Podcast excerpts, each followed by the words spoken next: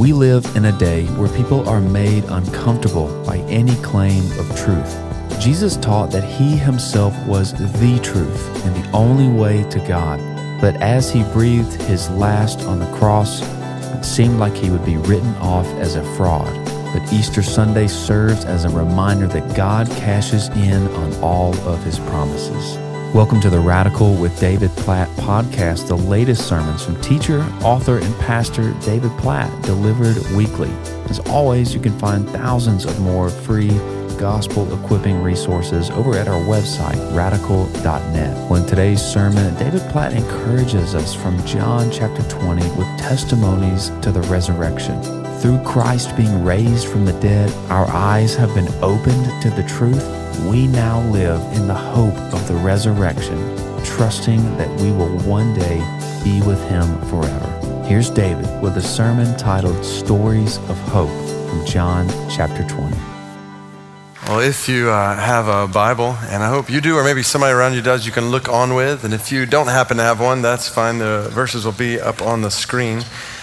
But I want to invite you to open with me to John chapter 20. And while you're turning there, I want to welcome those of you who are gathering with us all over Washington and Montgomery County and Prince William and Loudoun and at different microsites and assisted living centers and then a variety of people in overflow rooms here and other places. It's just good to be together in a variety of different locations on Easter. And I, I, I have prayed that the next few minutes would not be a normal Easter.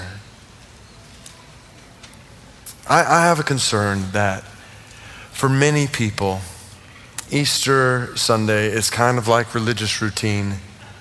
Like we go to church, we hear some songs, we listen to a sermon on the resurrection of Jesus, maybe spend some time with friends or family, and then go back to life as normal on Monday.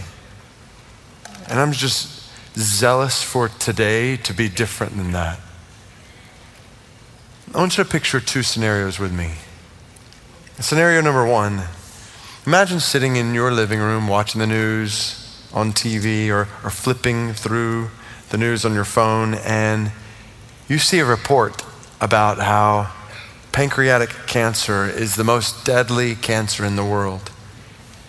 You hear the facts how pancreatic cancer is tough to diagnose. It doesn't appear oftentimes until it's too late. It kills 95% of the people who have it, usually within six months. Some people die within days of diagnosis. So imagine hearing that and thinking, what a horrible disease. And then you swipe over to a different app or switch the channel to something else. But then imagine a second scenario. In this scenario, you're sitting not in your living room, but in a doctor's office after a physical, and you're waiting for your results from a routine scan. And the doctor comes in, he sits down and looks across the desk at you and says, I don't know how to tell you this, but you have pancreatic cancer. That news hits you a lot, a lot different than it does in the first scenario, right? Now, here's the deal that news in the first scenario was true, the facts were there, you believed them. But in the second scenario, that news isn't just true, it's personal. It shakes you to the core of your being. That news changes everything about your outlook on life and death.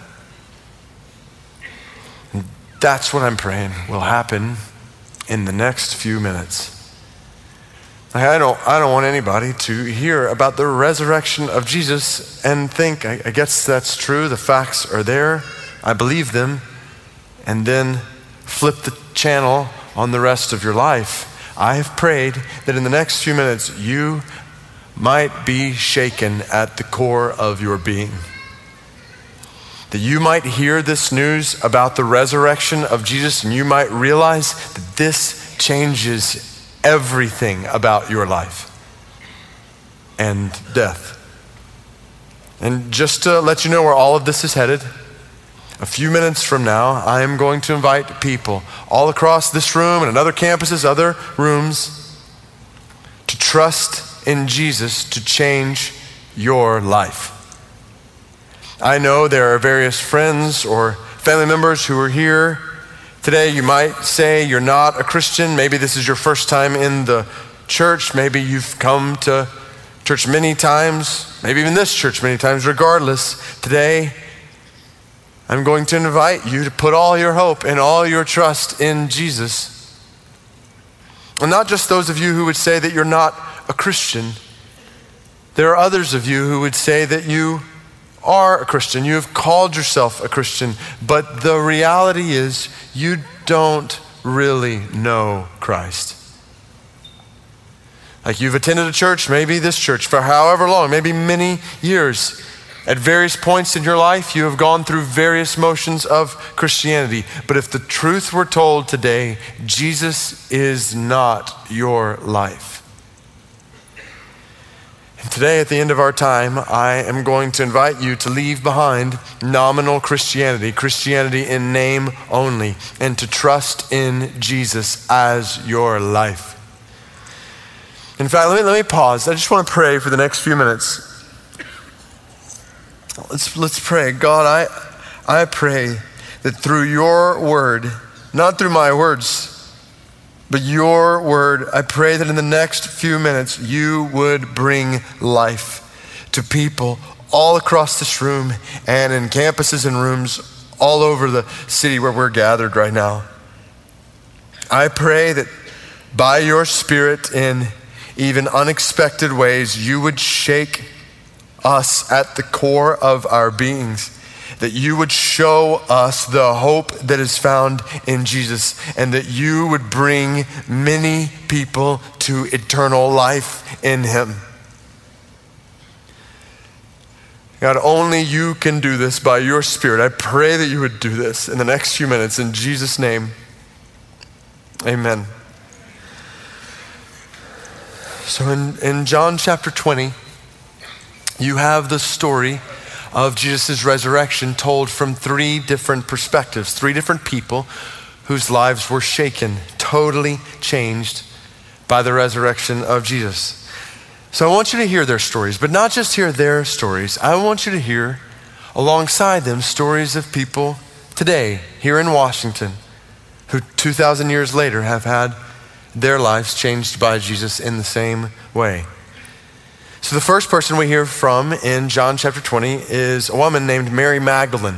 Now, Mary Magdalene is not to be confused with Mary, the mother of Jesus. Mary Magdalene was a woman whom Jesus had healed long before this. She had followed Jesus ever since. She was present at Jesus' trial. She was there as Jesus was crucified on a cross. Now, a couple of days later, early in the morning, while it was still dark, Mary came to Jesus' tomb. When she got there, she was shocked because the stone in front of the tomb had been rolled away. And she immediately assumed that Jesus' body had been stolen, which apparently was not an uncommon thing in that day. So we hear her story starting in John chapter 20, verse 11. Follow along with me. The Bible says Mary stood weeping outside the tomb. And as she wept, she stooped to look into the tomb. And she saw two angels in white sitting where the body of Jesus had lain, one at the head and one at the feet. They said to her, Woman, why are you weeping? She said to them, They have taken away my Lord, and I do not know where they have laid him. In other words, somebody's stolen his body. Having said this, she turned around and saw Jesus standing, but she did not know that it was Jesus. You can only imagine in her tears not being able to recognize Jesus and not expecting in any way that he would be alive. Like resurrection was not even in people's worldview in that point. This was the farthest thing from her mind. So Jesus said to her, Woman, why are you weeping? Whom are you seeking? Supposing him to be the gardener, she said to him, Sir, if you have carried him away, tell me where you have laid him, and I will take him away. If only she knew how responsible this guy was for that body not being in the tomb. Jesus said to her, Mary. She turned and said to him in Aramaic, Rabboni, which means teacher. Oh, feel the weight and the wonder of this scene. Here's Mary Magdalene, this woman whom Jesus had healed, a woman who had gone from being unclean in the culture around her to being clean, to having new life, only to see the one she had followed be murdered in the most violent form of death imaginable in that day.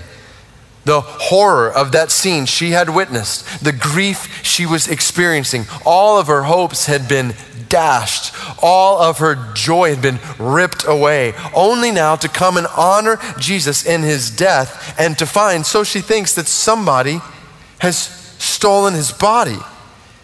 Do you ever, you ever feel like when it rains, it pours?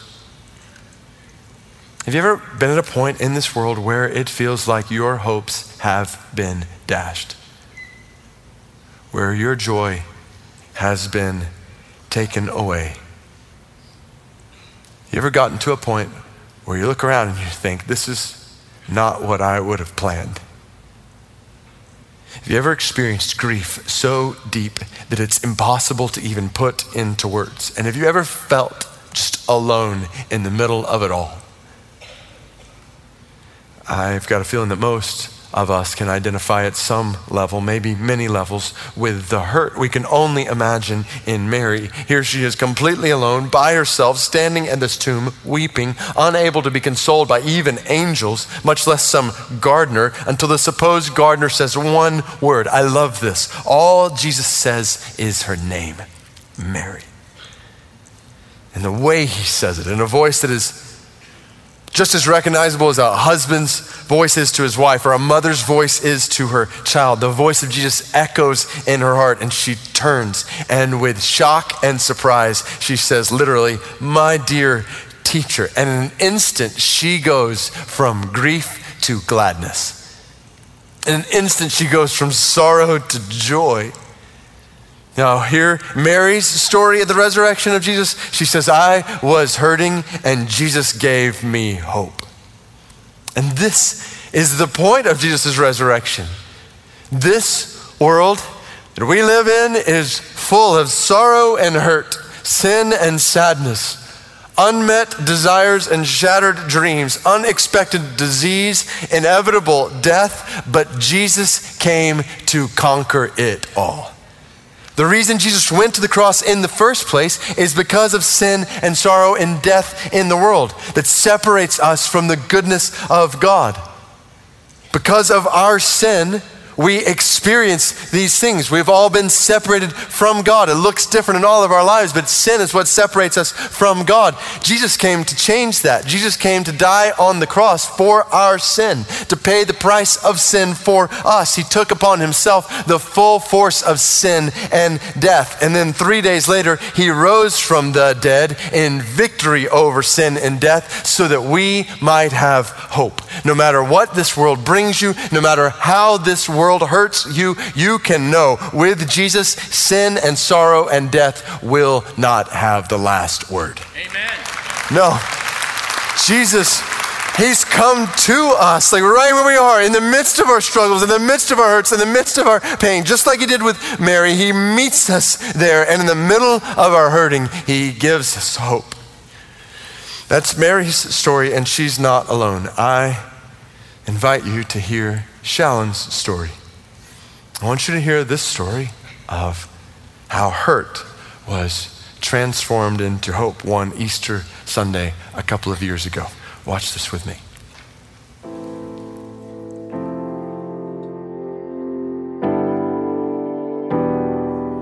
Growing up, my home was very dysfunctional. Both my parents were always fighting, and they really couldn't take care of me and I was sent to family members, to her family members in Peru. And when I went there, um, I guess I never really had any protection. So I was very open and left open, I guess, to any type of sexual abuse. It was almost like I was like a magnet for it. Came back here to the United States and my home was a mess.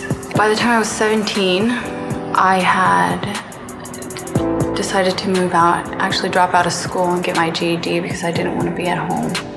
And I don't know why my mind just thought that it would be, I guess that's what I've, all I was good for, but I decided to go into dancing.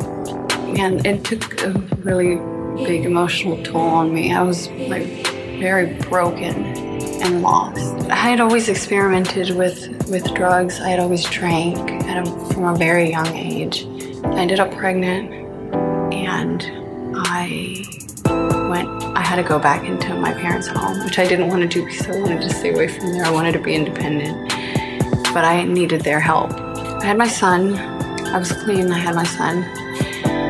After having my son, I got back into dancing again. And I cried on my knees. I was crying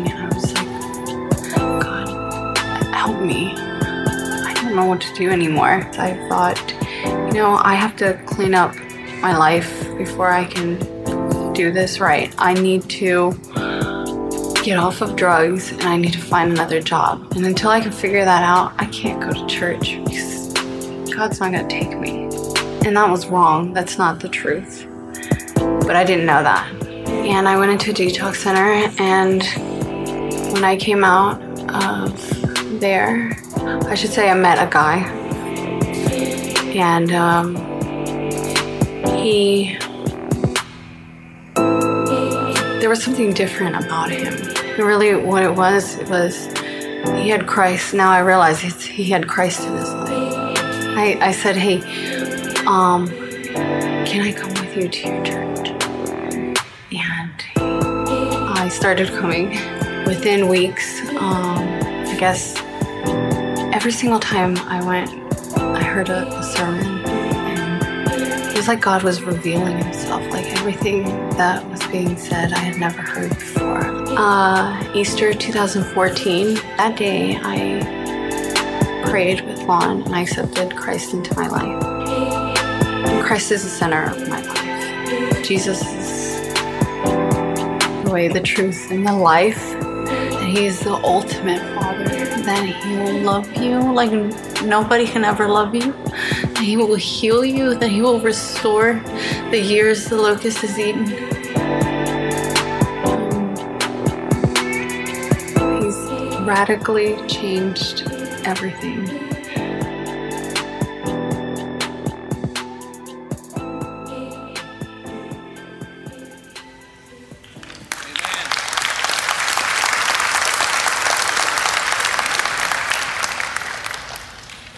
Now, some of you may think, okay, that sounds, that sounds great, but that's pretty subjective.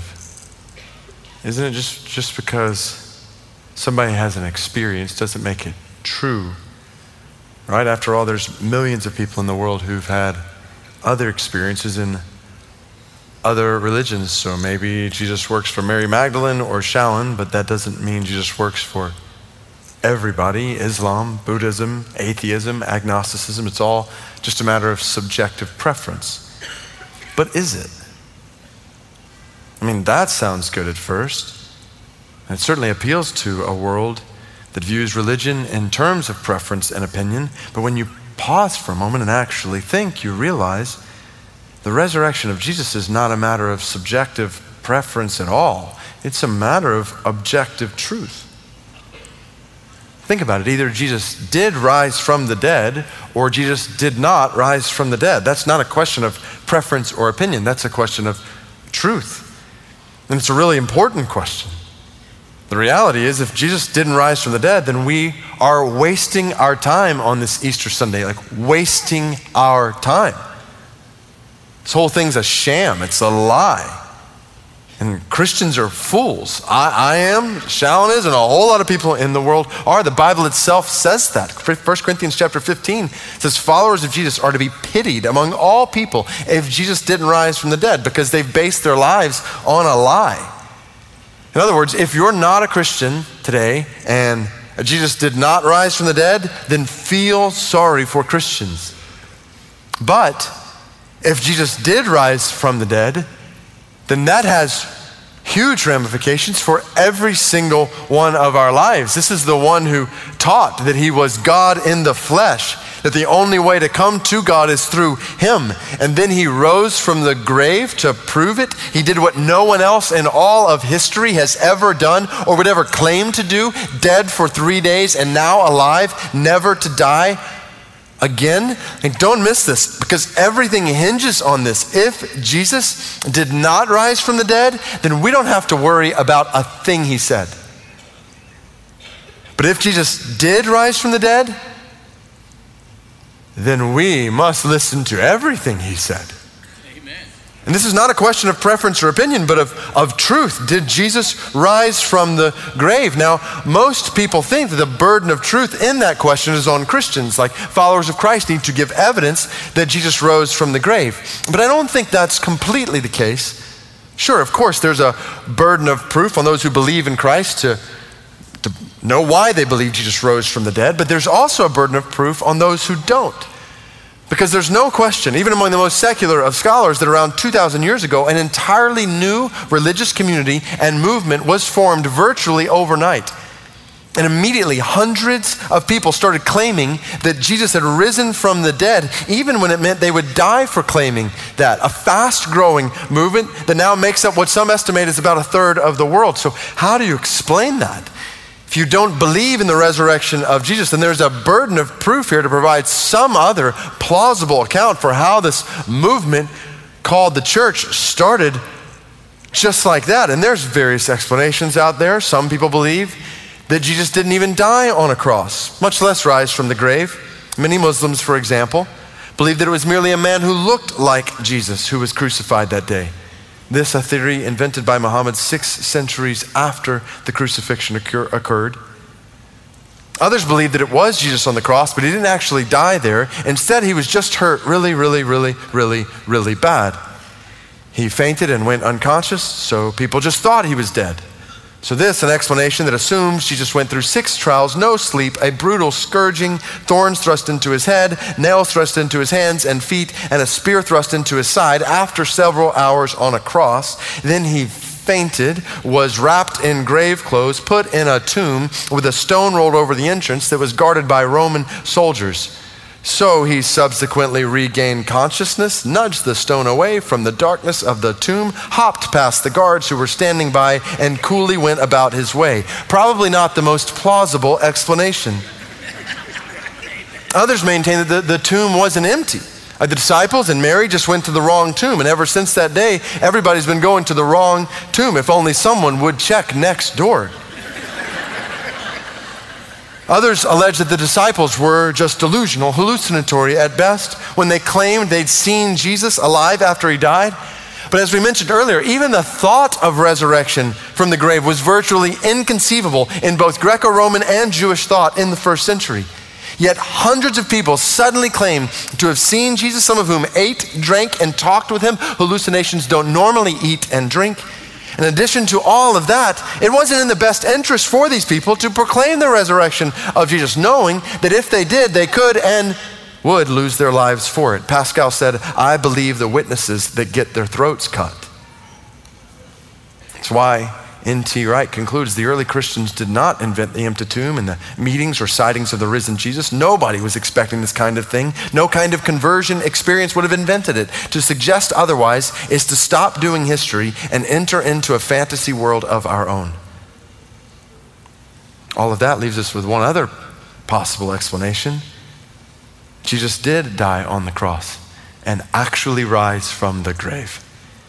You say, well, all of that doesn't prove that a real physical resurrection of Christ caused this radical shift in history. Well, what did then? There's a burden of proof on all of us here. A step of faith for all of us. And the reality is, we're not the first people to want proof of the resurrection of Jesus. Listen to this second story in John 20 from a man named Thomas.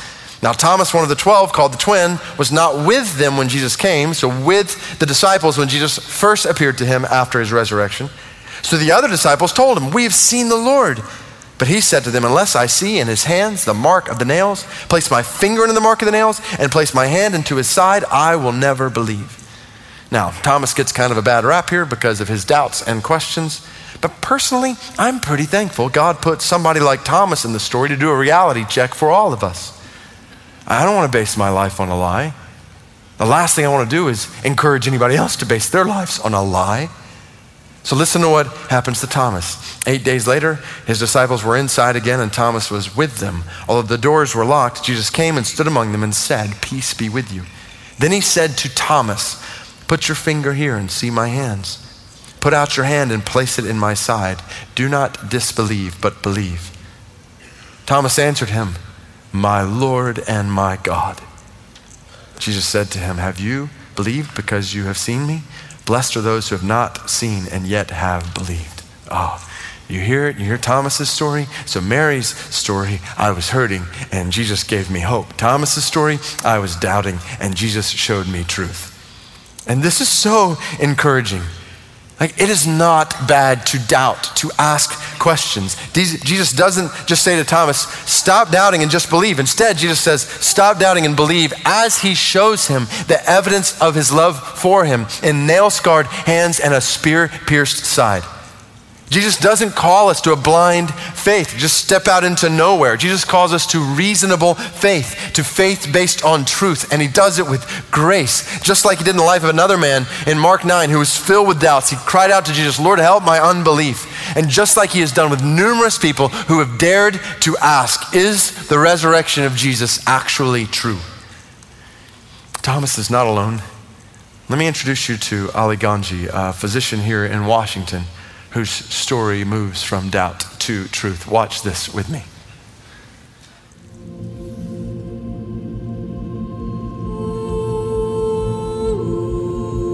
My name is Ali Ganji. I'm a physician. My specialty is rehabilitation after catastrophic illnesses and injuries. I was born in Iran, and, um, my, my, parents were secular Muslims, but um, I was influenced by an uncle who was a fundamentalist Muslim clergy. I was uh, always interested in sciences. So when I was 16, I immigrated to the United States, and uh, by the time I went to college at Georgetown University, I started doubting my faith. I started doubting the existence of God, and also uh, uh doubted even the possibility of afterlife.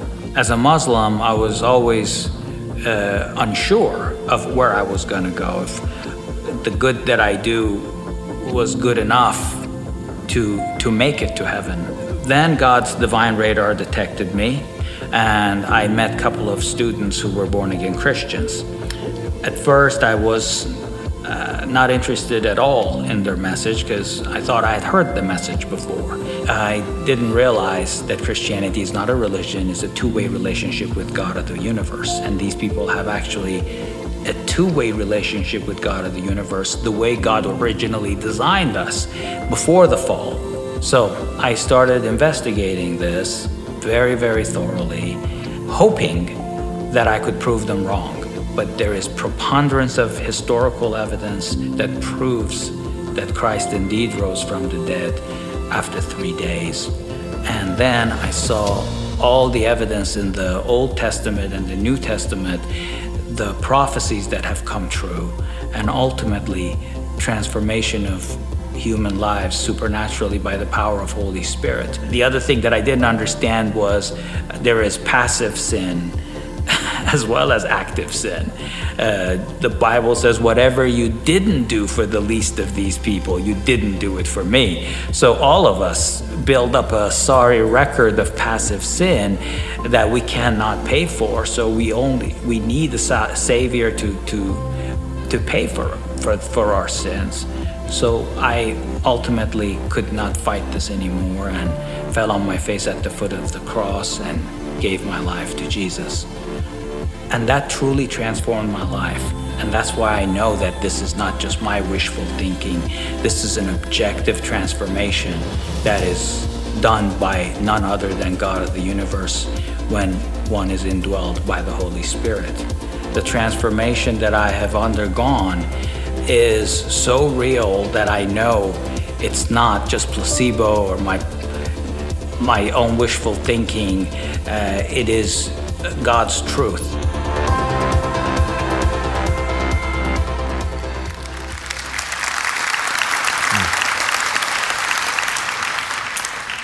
These stories lead to the last part of John 20, where the author of this Bible book, John, writes these words Now Jesus did many other signs in the presence of the disciples, which are not written in this book, but these are written so that you may believe that Jesus is the Christ, the Son of God, and that by believing you may have life in his name. Now, what's most interesting about this last verse in particular is the emphasis that John puts on that word belief. You see it twice, right? So you may believe that Jesus is the Christ, the Son of God, that by believing you may have life in his name. In this Bible book named after him, John uses this word over and over and over again. And this is so important because this is where the message of Christianity really is radically different than every other religion in the world. For here we don't have a list of things to do, like boxes to check off, rituals to follow. No, here we simply have truth to be believed. And this is the question we're confronted with on this day. Like, do you believe that Jesus rose from the dead? And if you don't, if you would not say yes to that question, there is a, a burden of proof that is on you. This is too important simply to put off. What is the better explanation then? This is not a matter of religious preference. This is a matter of truth, and eternity is dependent on a right answer to this question. But even if you say yes, even if you say, okay, yes, I believe Jesus rose from the dead, we need to understand what the Bible means by belief. And I want to urge you to listen real closely here because so many people in our culture who go to church here and there, maybe even every week, would say they believe in the resurrection of Jesus. On this Easter Sunday, many people are gathering in churches to celebrate supposed belief in the resurrection. But there are multitudes of people here and in churches like this one right now, who believe in the resurrection of Jesus, but are not followers of Jesus, and do not have eternal life with Jesus. You say, is that possible? Absolutely, it's possible. And the reason I say that with full confidence is because even the devil himself believes in the resurrection of Jesus. And he is not a follower of Jesus. And he does not have eternal life with Jesus. Think about it. If the devil himself were here today and I were to ask him, Do you believe the Bible is the Word of God? He would say, Yes. If I were to ask him, Do you believe Jesus is the Son of God? He would say, Yes. If I were to ask him, Do you believe Jesus died on the cross and rose from the dead? He would say, Yes. If I were to ask him, Do you believe Jesus is the only way to be saved from sin? He would say, Yes. If I were to ask him, Will you commit to live a, a good, decent, moral life, go to church, even get involved in leadership, even be on staff in the church, he would say, Yes, because you can believe and do every single one of those things and not be a follower of Jesus and not have eternal life with him. But you know what the key question is? The key question that would change everything in a conversation with the devil, or the key question that changes everything in every one of our lives. The key question is Is Jesus your life? Is Jesus your life? Like the words of Thomas earlier, is Jesus your Lord and your God? Do you repent? Do you turn aside from your own rule in your life? And do you believe, do you trust in Jesus as your Lord and your life? And the devil, when asked that question, would say, absolutely not. And scores of people, even scores of people who identify themselves as Christians in the church, would look at lives and, if honest, would say, Yes, I believe in Jesus with my mind, but I am not following Jesus with my life as my Lord and my God. Yet this is John's story, and it's the story of any and every true follower of Jesus. I was dead, and Jesus gave me life. These things are written so you may believe in Jesus, and by believing, you might have life in his name. So I, I want you to hear one more story Noble's story. Noble spent years in the church. And almost all of that time, in all those years worth of Easter services, he would have told you he was a Christian. Without question, culturally, he was. Did he believe in the resurrection of Jesus? Sure, ever since he was a kid. Was he involved in the church? Yes. But had he turned from himself to trust in Jesus as his Lord and his life? Listen to Noble's story.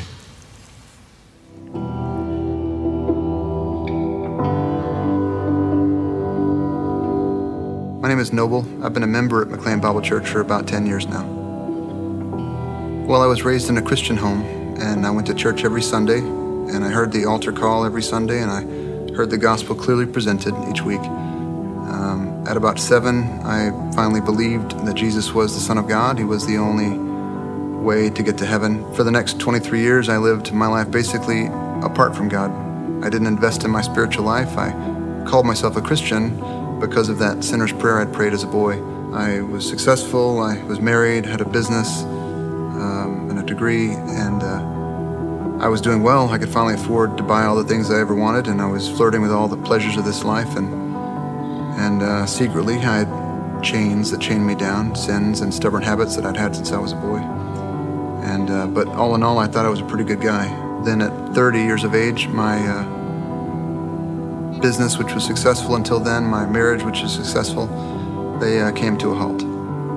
I was bewildered, wondering what was happening. God had blessed me for so many years. Why was He stopping now? But in all reality, I was honest with myself at that point, and I realized that there were things I was doing that were displeasing to God. My lustful eye and my overindulgence in food and drink and my pride, my love of money and other things were really uh, my masters. Jesus wasn't really my master. And so, uh, at the perfect time, my wife lovingly suggested that perhaps it was time I read the Bible all the way through in its entirety. So, uh, for the first time in my life, I was willing to do that, I agreed and bought a one year chronological Bible and started my process, my journey through the Bible. As I read the Bible, I quickly discovered in the Old Testament that God is to be feared and honored and respected. He's not to be toyed with. He's a, a, holy God. And then as I got to the New Testament, I recognized that Jesus was merciful and forgiving and, and loving. However, he was still just as demanding of our obedience. He said, The one that has my commandments and obeys them is the one that loves me. He said, If you love me, you'll obey my commands. So at that point, I realized that believing in Jesus and obeying Jesus are one and the same. They're two sides of the same coin. You can't not separate them. To separate obedience from belief, I believe, is damnation either way. It's either a works based salvation or it's a cheap grace, as Dietrich Bonhoeffer called it. So, through reading the Bible, God convicted me of the things I was doing that were sinful, and He gave me the courage to finally, fully, and completely surrender my life to Jesus. I got on my knees and asked for forgiveness, and I repented and turned from my sins, and Jesus broke the chains of addiction and stubborn habits in my life. He gave me true freedom. I've been following him now for 15 years. So, when did I become a Christian? Was it when I was seven? Only God knows that, but what I do know is I didn't start to follow Jesus until I was 30. And now I'm a follower of Jesus. That's how I define myself.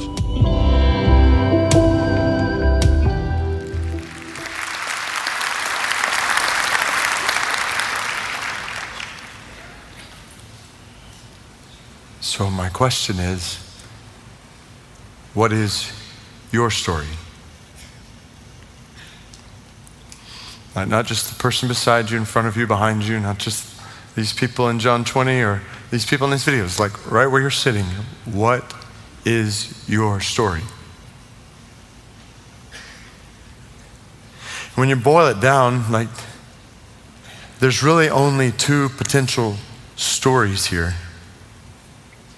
two potential responses, and both involve a step of faith. So, one potential story is for you to say, I turn away from Jesus in my life. You may choose to say, I don't, I don't believe it. I don't believe that Jesus rose from the dead. I'm going to bank my life forever on Jesus not having risen from the dead. Or, or maybe to say, I'm going to believe it, but I'm just going to believe it culturally. I'm going to I'm going to keep Jesus, though, at an arm's distance, and I'm not going to follow him as my Lord and my life. Either way, you're saying the same thing. I turn away from Jesus in my life. So that's one potential story. The other potential story is to say, I trust in Jesus as my life to say with Mary and Shallon and scores of other men and women, I was hurting and I trusted in the one who conquered sin and death in this world to bring me hope. I urge you, amidst the inevitable hurts in this world, trust in Jesus as your ultimate hope in your life and forever. And I promise the resurrected Christ will prove himself faithful. Along those lines, to say with Thomas and Dr. Ganji, I was doubting and he showed me truth. God loved me enough to come to this world, flesh and blood, to demonstrate his love. And the evidence is there in what he did on the cross for my sins and his resurrection from the grave. What more proof do we need of God's great love for us? And trust in Jesus today. And don't just trust in him as a cultural crutch. You become a nominal Christian, a Christianity in, a Christian in name only, which is no follower of Christ at all. Along with John and Noble and countless others over the course of the last 2,000 years, trust in Jesus to bring you from death to life now and forever. Oh, is, is this your story? Like, are you trusting in Jesus as your life right now? I ask every person, every campus, every room in here, like, are you trusting in Jesus as your life such that you know if you were to die today, knowing none of us is guaranteed tomorrow, do you know that if you were to die today, you would have eternal life with God? And there is no more important question in the world for you to answer than this. And today, if you have any question about this, if your heart does not resound. And when you hear that question, just saying, Yes, Jesus is my life, then today I want to invite you to find life in Him. He loves you. He wants you to know His hope, His truth, His life, free from the penalty and payment of sin and death forever. So, in just a moment, so this is where all this is headed here at other campuses and other rooms. We're all going to stand and we're going to sing a song of trust in Jesus. And when we start to sing, I want to invite people all across this room and overflow rooms at other campuses from the first note that's played, from the first word that is sung.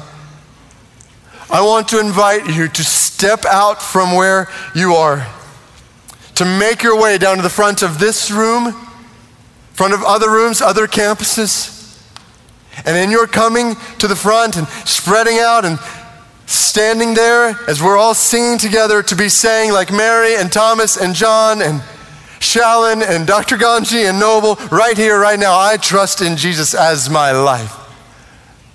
So, guests and friends and family members, nominal Christians, even church members who've called yourself a Christian, when you, you came in today thinking others needed Christ, you're realizing you need Christ.